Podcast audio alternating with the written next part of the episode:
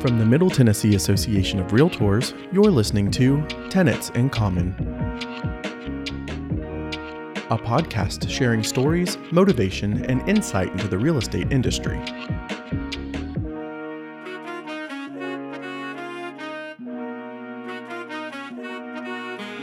And so you'll almost never hear me say you should offer X. I don't even say you should. I don't even express you should offer asking price or over or any. I say the exact same thing I said every time. You offer to the point where if you don't get it at that price, you're okay. Yeah, you know, uh, it, and it has to be a partnership with, with between the agent and the client. It's got to be a partnership. Trust. You've had you've had uh, clients hire you and be like, all right, I hired you. You take care of me. I ain't doing nothing. You're doing it all. You know, that's not how it works. We got to. This is a team. You know, you're the boss. I'm the expert. Mm-hmm. So you make the decision. I'm going to give you the guidelines. Now, if you start making decisions outside of my guidelines, now I'm going to start to wonder if this is a relationship I want to be in, right? Because you're not taking my advice. You're not going to do, you know, what I think is going to be necessary for you to get to your end goal. And so that's a, you know, and I'll, I'll ask my clients sometimes, hey, is it okay if I challenge you if I think it's in your best interest? Because I think most people see Ooh, a that's challenge. That's a good question. Because most people like see a challenge That's as a like question. adversarial, right? Uh-huh. But if it's for your benefit, because of my experience, and it's going to I've never asked benefit, that. That's a good know, question, man. That is that uh, for anybody. look, That's an epic piece of advice right there, and that is that question right there probably could save a lot of people's relationships with their clients because sometimes it's like we'll know we're doing something or advising based on their best interest, but if they don't know and they don't have a hundred percent belief that that's the case, you get two you alphas. complete- yeah, you can get two alphas, man. so asking that question up front, that's impressive. I've never even thought of that. That's a great one. Yeah. That's well, a great and, question. and simply like in a listing appointment, I think it's important. Like when I walk through the house, I don't disparage the house or criticize the house in the listing appointment. I ask But them. Once we're done, I'll go back and say, hey, before we go to market, can I walk through with a critical eye? Can I walk through and pretend like I'm a buyer and just see what I would see as a buyer? And if there's anything we can adjust that will prevent you from, you know, losing any money, would that be okay? And then it's like you get to role play a little bit. You know, here's the thing. We I was talking about this the other day, and I think it's interesting concept. Is you almost have to put yourself in what we do every day. You got to be in a game. oh yeah. You got to be a player in a game. How you we were talking about washing the cars, about how you dress, what you drive, how you present yourself. Everything is a part of your play. You know, eh, your character in this game that we play, right? And the moment you come not prepared, you know, it, it's like if I was a plumber. You know, I would have plumbing equipment. I would have a really nice, clean van out there, and I'd have wrenches and you know, I'd be prepared supplies, to go and be a plumber. And it's like, as a realtor, it's amazing how unprepared we are at our job. We just, you know, so many people just approach it lackadaisically. They just show up. I mean, uh, in my opinion, you know, everybody has their different, you know, the way they do things, but everything should be on purpose. The way you present yourself, what you do, appointments you take, everything should be with a purpose and, and it should be planned out, right?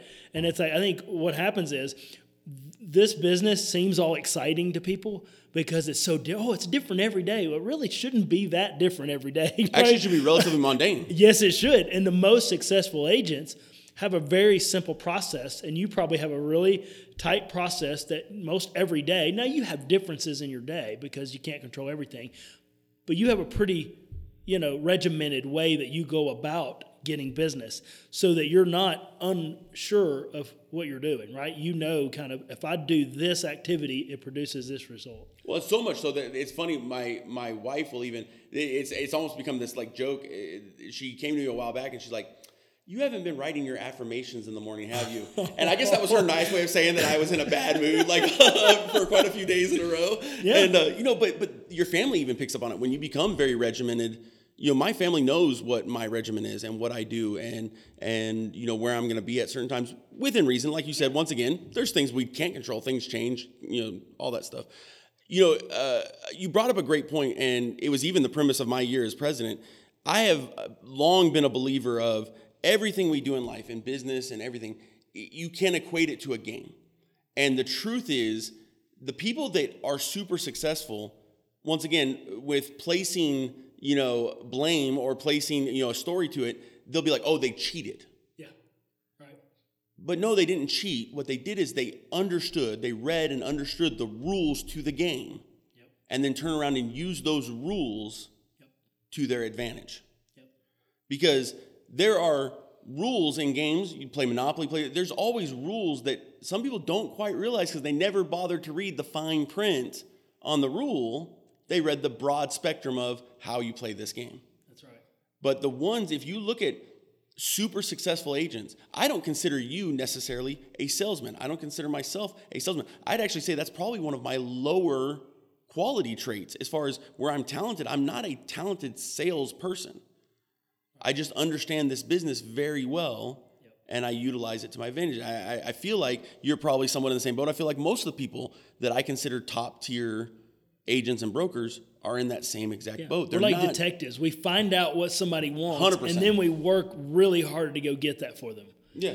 And the moment that I'm not working to get what they want, that's when you start to hear that salesman come out. When I'm trying to sell, the, when I go for an oil change and I leave with a new car, which could happen, you know, I'm gonna guess that that's happened a couple times. I, I don't know why I would have that suspicion. like- Anybody who hasn't followed his Facebook or feel- Instagram, you'll know. But you uh, feel yeah. like you've been sold, right? You know, you ever, you know, the car dealership, right? And your not- wife's not probably like, one "You're not allowed to get oil changes anymore. Can we get the car that doesn't have oil in it?" Like, Like, honey, I'm feeling a little vibration in the tire. I time to change the, the car.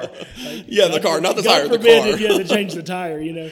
But but then you walk away with a red, you know, sports car, and you're like, what happened? I don't know what You got happened. sold. And then the next day, you're upset about it. You're not happy. Uh-uh. You know, they nobody ever wakes up the next day and like, oh, I'm sure glad I went in for the oil change, and now I've got a nine hundred dollar a month car payment, right?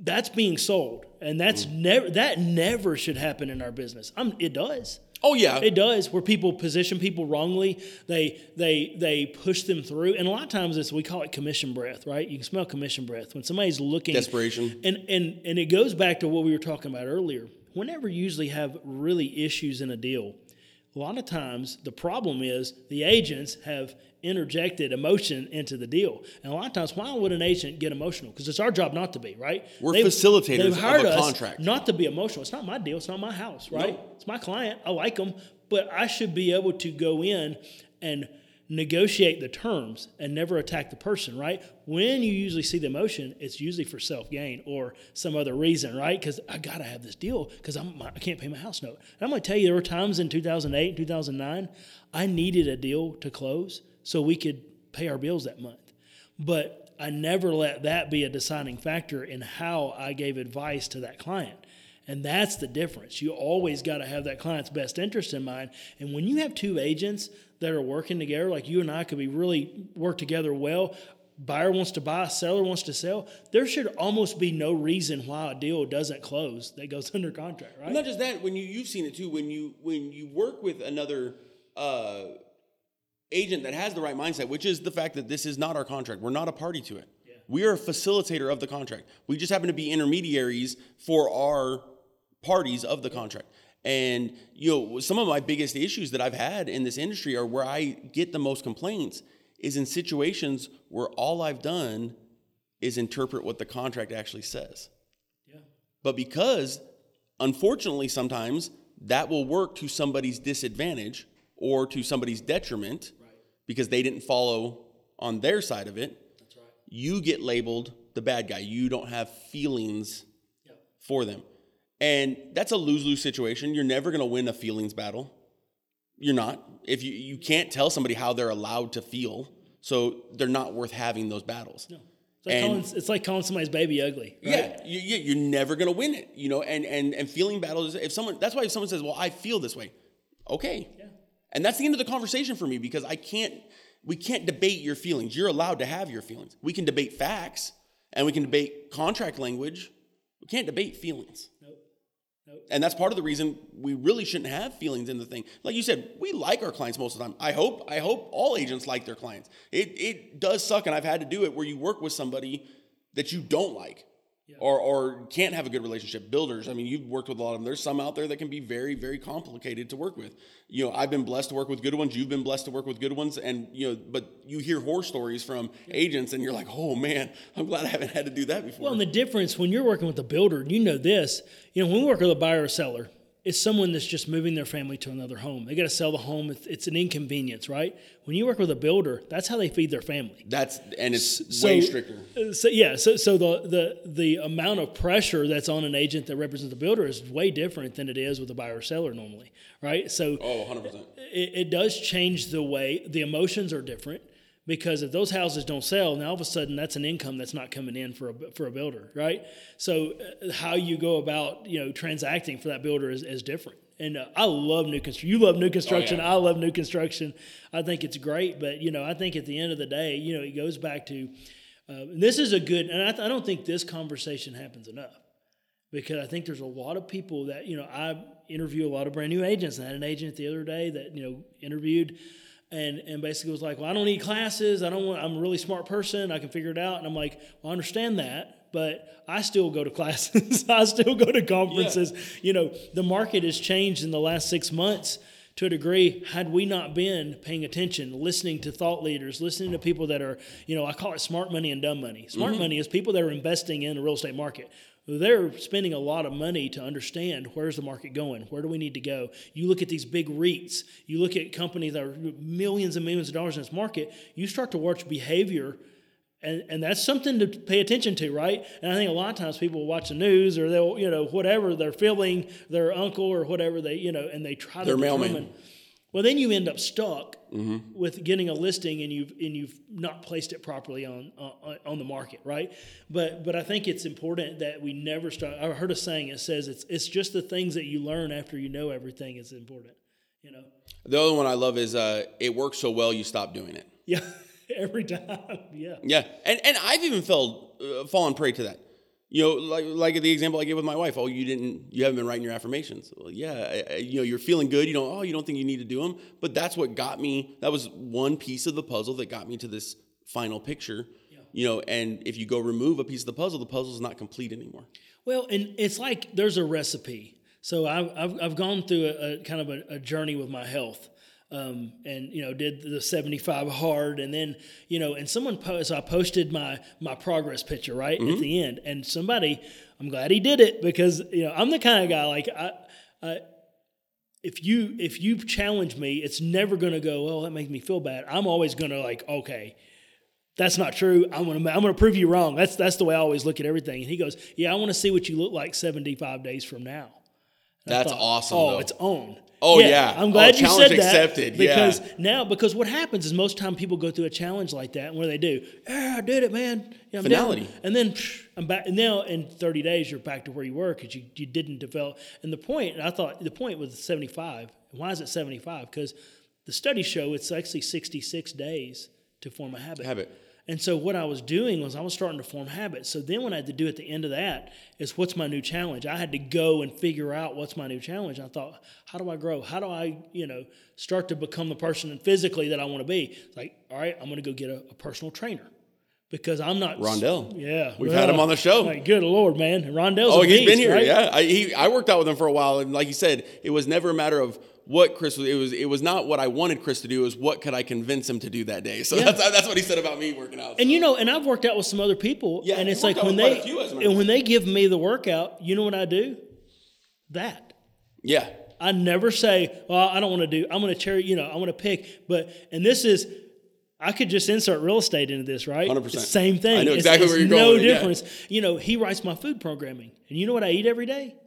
Exactly what's on that list. I literally called him. I, I didn't prepare today. So I, I've meal prepped all week. And now it's, it's Friday. So I, you know, it goes, starts to get sparse on Friday. You're out of chicken. Oh yeah, you haven't gone back to the store. So whatever, yeah.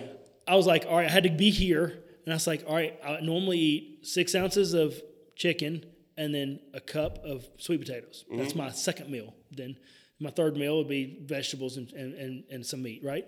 So I had to go to Chipotle and I was like, hey, is it, so I text him. I could have just done it, but I texted him, is it okay to eat brown rice instead of, I don't have to do that. You know, can I cheat? Yeah. But what I want is I love the accountability The rigidity of it though is a nice challenge too. and I ain't got to think about it. I just do it. And you know what? I'm starting to see my body fat percent. So it's like people, I think a lot of people, like, I want to lose weight. Like, I'm just going to go do, I'm going to eat one day a week or I'm going to eat one day a meal. I heard one guy, I eat one meal a day. Day, yeah, the, what it was. the the intermittent fasting with Yeah. one meal a And I day. was like, man, I would, I can't sustain. So I, I think, can I sustain it? And That's it's gotta be the first question. Same thing with real estate. Mm-hmm. Is this something I can sustain? Is this something I can grow? Right. But it's the accountability is tough. It's hard for someone, and especially in our business, because we're all what we're independent contractors, right?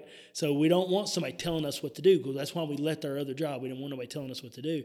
But then you realize, okay, there's a recipe. Like I've got this chocolate cake recipe. And I can give you the recipe. Like this is award winning, Chris.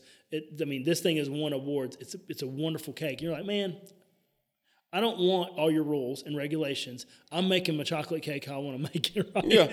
So you might get a chocolate cake, or Mm-hmm. you might not get a chocolate cake. Now you know if you make that, you're get you know what you're getting, right? Mm-hmm. And that's really what it comes down to. It's how much pain and suffering are you willing to go to or go through to, to get to your goal. you know? Well, and it's funny that you bring that up too because that's when you, uh, I know, hire a lot of agents, new agents, and but you teach a lot of new agents, as I do. I, it's one of the things I'm actually truly passionate about. I love sharing wisdom. Long time belief of you know you don't get to take it with you when you die, so why hoard it? You know, give it give it away. And and I truly do love it, but.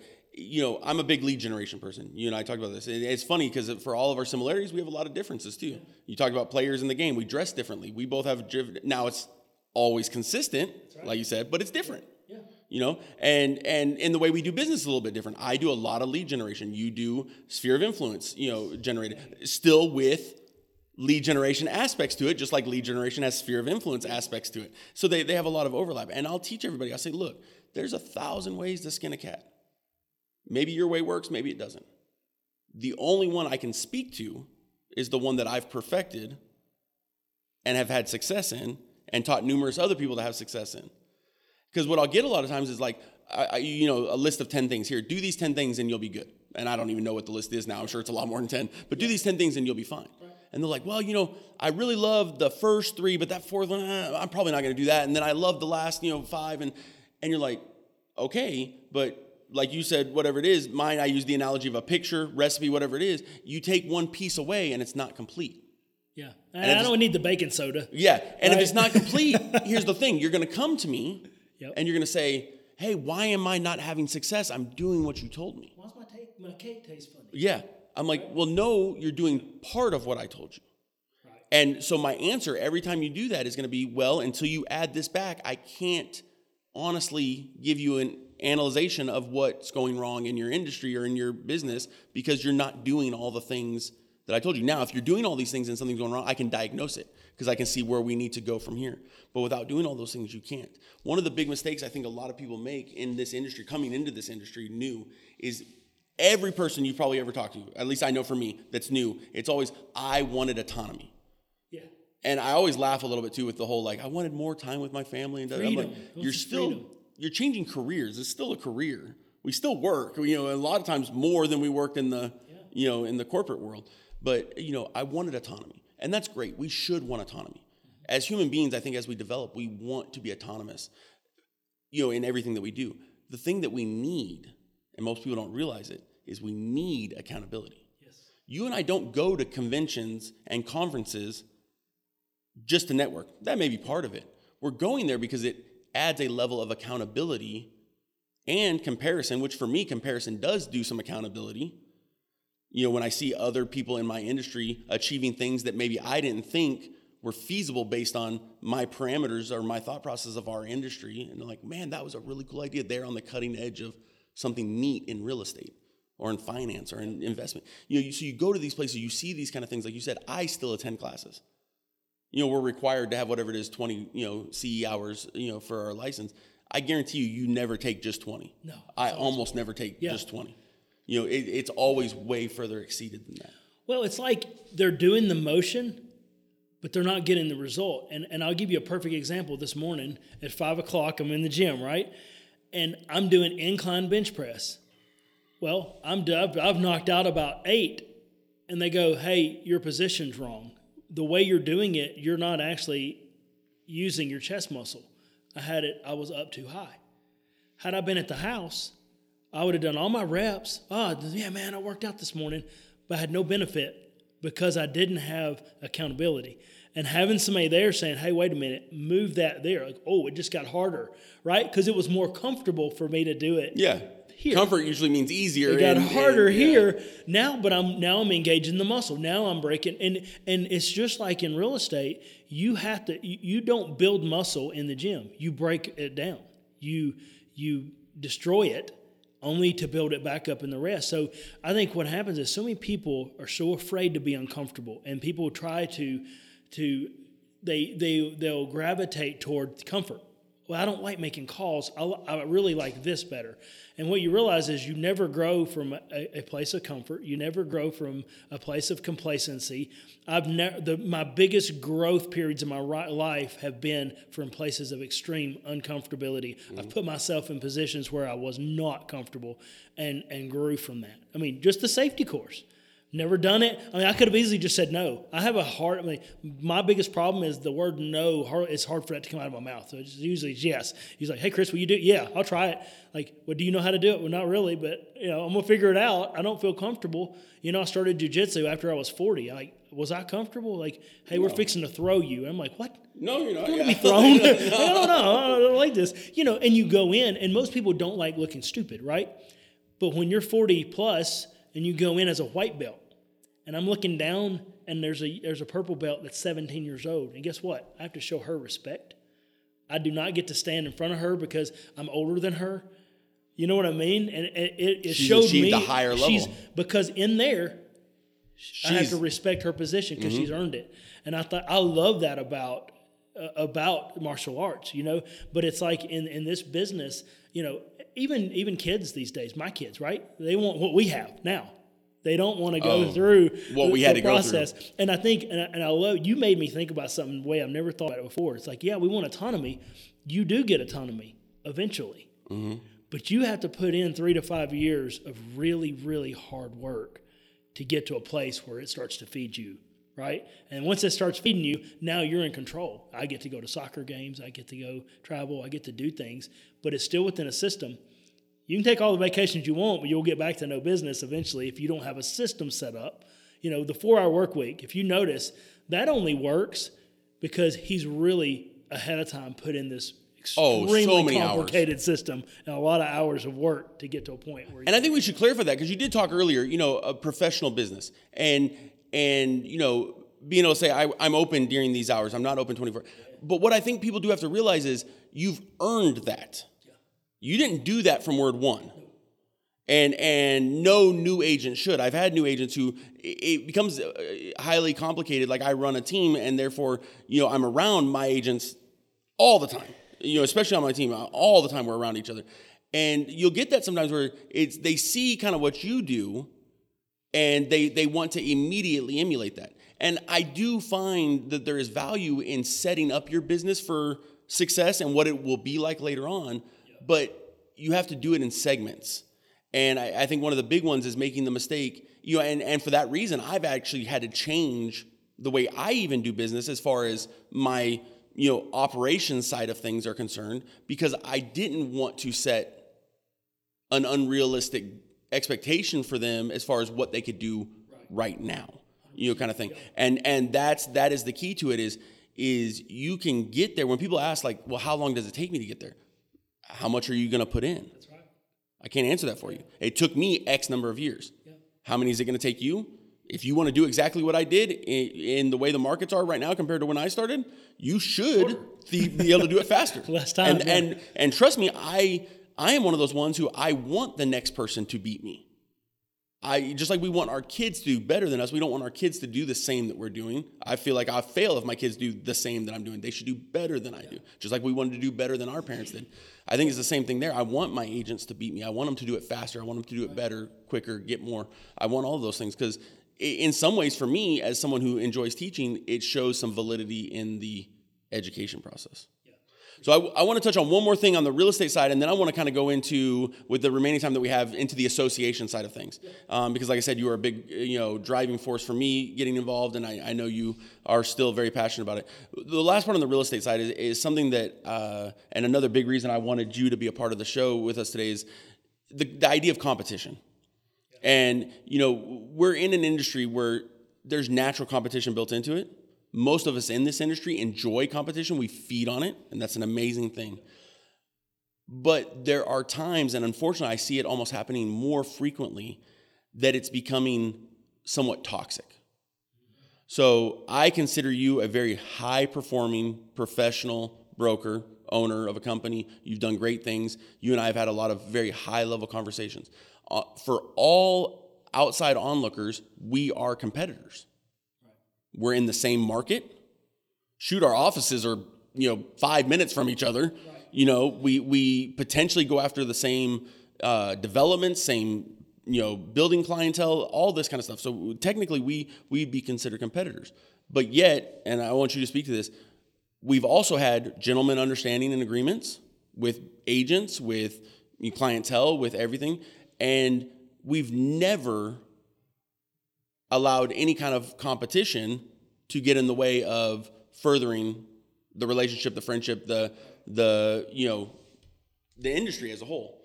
So talk a little bit about that, not even just with us, but just in general. Like what, what is your views on it in the in the industry? What is your views on it in our area, in Murfreesboro and surrounding counties? Like what are you, what are you thinking? Uh, you know, I'll tell you a story. So I, I had a house I was going to list in, in Kingdom Ridge. I had that neighborhood. I was the, the listing agent Yeah. in I lived right across the street for, for a long right? time. Yeah. So being in there, having my signs in there, I would get a lot of ancillary business. So other people would come to the open house, or, or we had kept a model open like four days a week. So we would have people come in. So I ended up listing. I was going to list a house for uh, uh, somebody that lived in there already.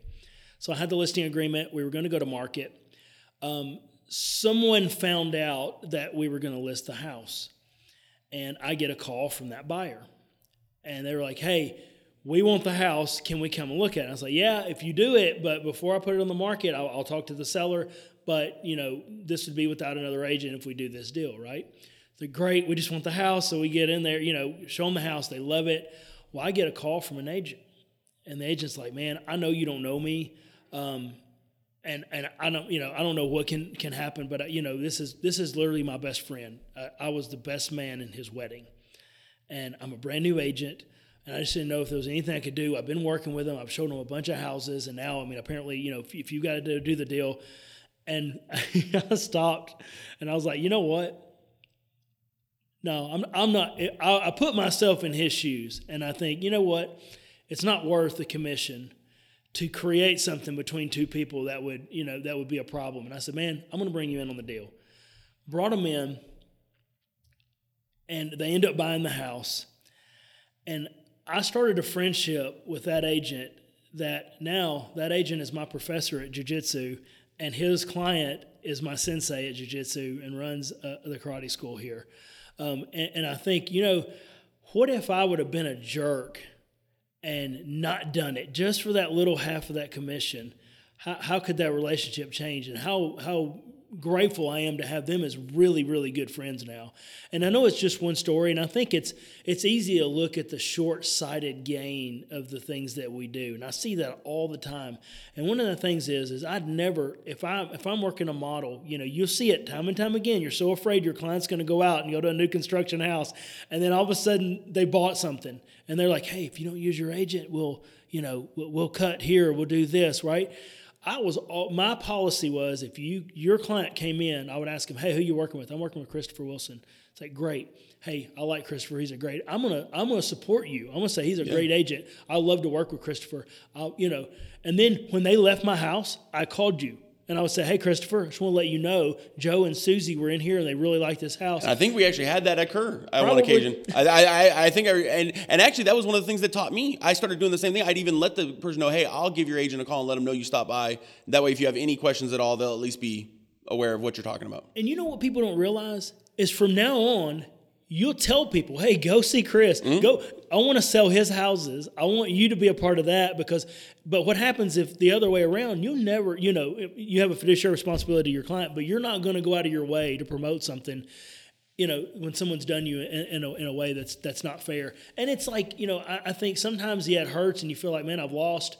But I'll tell you, just taking the high road and always doing the right thing. I, you know, I just have a model that I don't like going and taking from you in order to win. I, I want to go and grow what I'm growing. And there's so much, it's like that scarcity mindset. I think a lot of it comes out of the scarcity mindset rather than, you know, I want you to train them and then I want to go benefit off of them. No, I'd rather, I'd rather bring somebody in that's, that's, that's had success in another industry and then train them to be a great agent.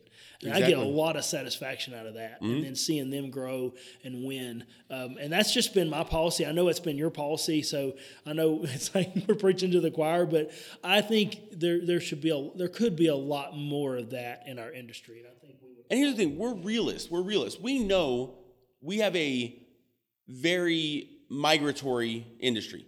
People are going to leave. You know, the grass always looks greener on the other side, especially to people who haven't experienced a modicum of success. You know, they're they're once again there's a, a place of blame, and it's never going to be that I didn't do what I was trained to do. It's always going to be, you know, well they didn't offer what I needed, or they didn't do this, that, or the other.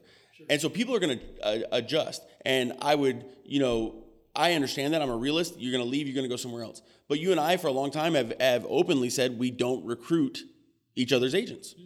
I, I've, I've spoken uh, highly. You have an agent uh, that I actually asked to be one of my chairs, you know, Julie Culp. And when people ask about it, they're like, well, she's kind of a newer agent. I said, yeah, but she's being trained by Chris Garrett. You know, it, it's like, so you at least know they're being trained the right way. And you can have, you know, so I, through our relationship, was able to develop a relationship there. And, and, you know, when she calls for a house or anything like that, it's, it, this is a relationship game. We have a fiduciary responsibility, but it is a relationship game. And I think the more people could understand that when we do something contractual, we're not doing something personal and and it and it would help a lot of things and help develop those relationships further you know and make it easier because when you do get with somebody who has who does business the same way it's funny how little interaction you even have to have during the transaction and how smooth they go I mean, yeah, you should be an easy agent to work with, right? Mm-hmm. I, I, it should be a smooth transaction because we should be good at our jobs. We've set expectation on the seller side. You set expectation on the buyer side. We know the rules of the game. We understand the contract. We know what the contract says.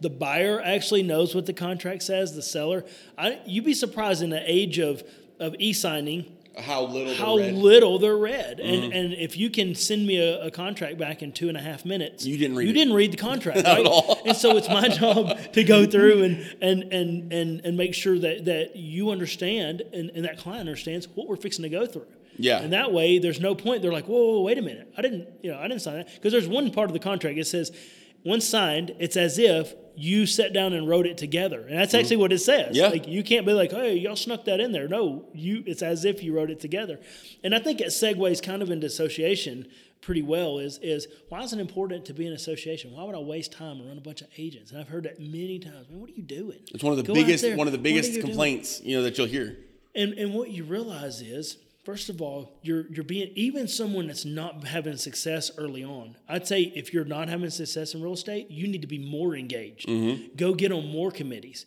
You know, fill your. I'd rather have my day filled up with committee meetings and and things like that than sitting around with nothing, right? Because you get around like energy is transferred. It's not created. You don't sit at home by yourself and just oh now i'm excited. I'm gonna you know unless you're drinking red bull right? But you get around other people and i get around you. Every time you and i get around I, Everything gets amped up, I- yeah. when i leave i'm like i'm amped up. I'm ready to go kill something and drag it home right?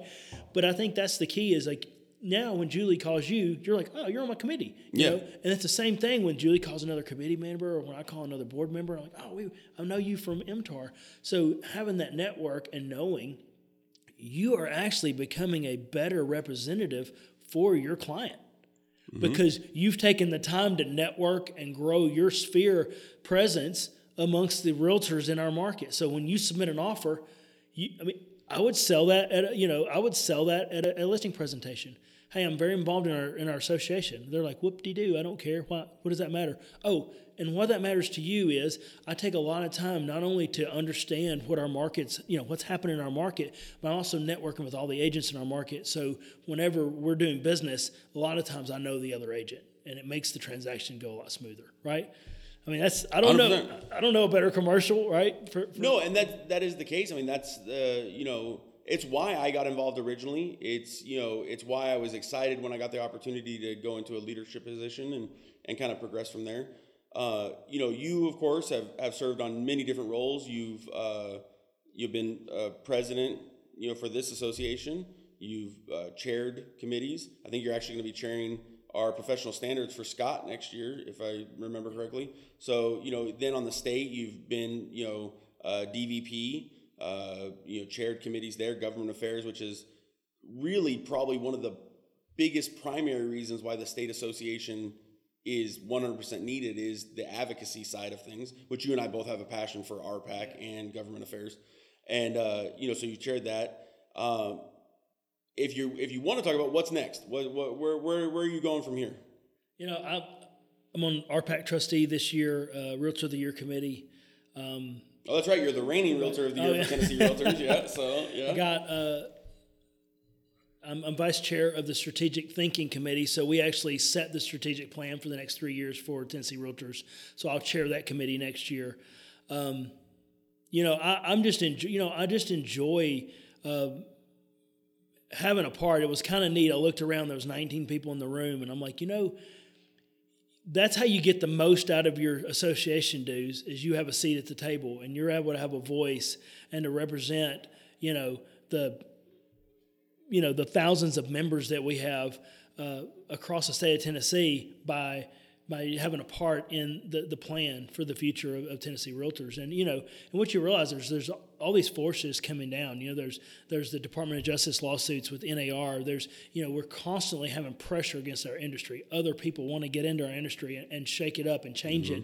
it. Um, so you know that never goes away, and that's why you and I both agree that that that government affairs is so important is because it never goes away and you can't build the defense after you've been attacked you have to mm. build the defense ahead of time you got to feed it. That's why we, you know, RPAC is so important. You yep. got to have the right elected leaders, and it's just buying a seat. You're never buying a vote. You're buying a seat at the table. You're you're keeping a, a, a presence where people understand your position all the time, right? 100%. And then you're guarding because we we have the, you know, kind of distinction of not only guarding our industry, but also guarding the clients that we have. We're, we're the only safeguard many times for onerous legislation that comes against our landlords, our, our owners, our buyers and sellers, private property rights. We, we are the, the, the stop, we're the, you know, the person in the door or the, you know, the association that's standing between legislation that would harm them and then being able to kick that back. And, and we've been really successful through our lobbying.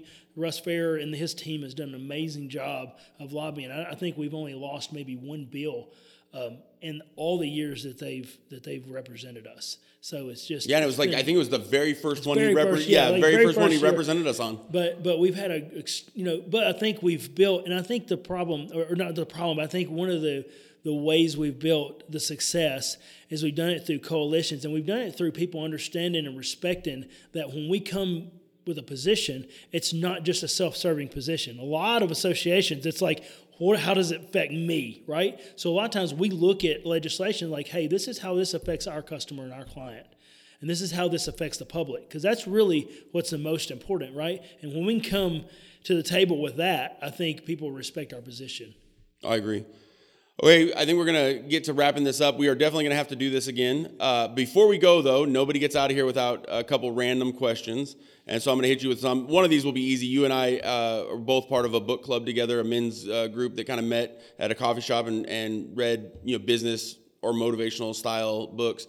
But if you could recommend uh, a couple books to you know agents out there uh, what are what are a couple of your favorites that you'd recommend to uh, to whether it be new or experienced agents that would be great books for them to read? You know, I'm reading a book right now, and I'm ashamed to say I've never read it, and it's How to Win Friends and Influence People. It's a great It was written 80 years ago, mm-hmm. and it's amazing how that book just describes how you should interact with people, mm-hmm. and I think a lot of people could learn how to interact with people. And that would help grow. I mean, their, their career will be amazing if they learn how to deal with people, how to build rapport, how to pay attention to what people are saying. And another one I'm reading recently, I'm reading it twice. We did in the book club. It's called Crucial Conversations. Yep. And I really like it because it starts to it, it, lets me know what my weaknesses are, how I respond sometimes to things. Because like you know we were talking about earlier, and that's it, you create that dialogue because you got to create that story in your head, and that drives how you react to conversations. And I I think you know how we you know at the end of the day, this really isn't about houses, is it? No, It's about people. And once you understand people, the houses just come along. That's that's that, that's you know that's the the medium that we use, but it's really relationships and people and how people work and understanding that and how to get them what they want. So that's two books that I'm reading that I, it's really changed how I look at things. All right, last one. If you could have a billboard, giant billboard, everybody in the world would see it, what message would you put on there? It had one word What's that? act. Love it. Act.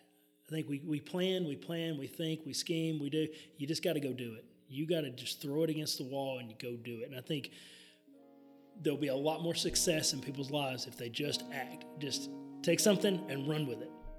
Love it. Well, I appreciate you coming. We're definitely going to have to do this again. It was a lot of fun. Thank you. It's fun, always. Thank you for listening to Tenets in Common. Find out more about the association and upcoming events at www.mtar.org and follow us on Facebook, Twitter, and Instagram at MidTN Realtors. Duplication or publication of this podcast is strictly prohibited without the written consent of the Middle Tennessee Association of Realtors. Until next time.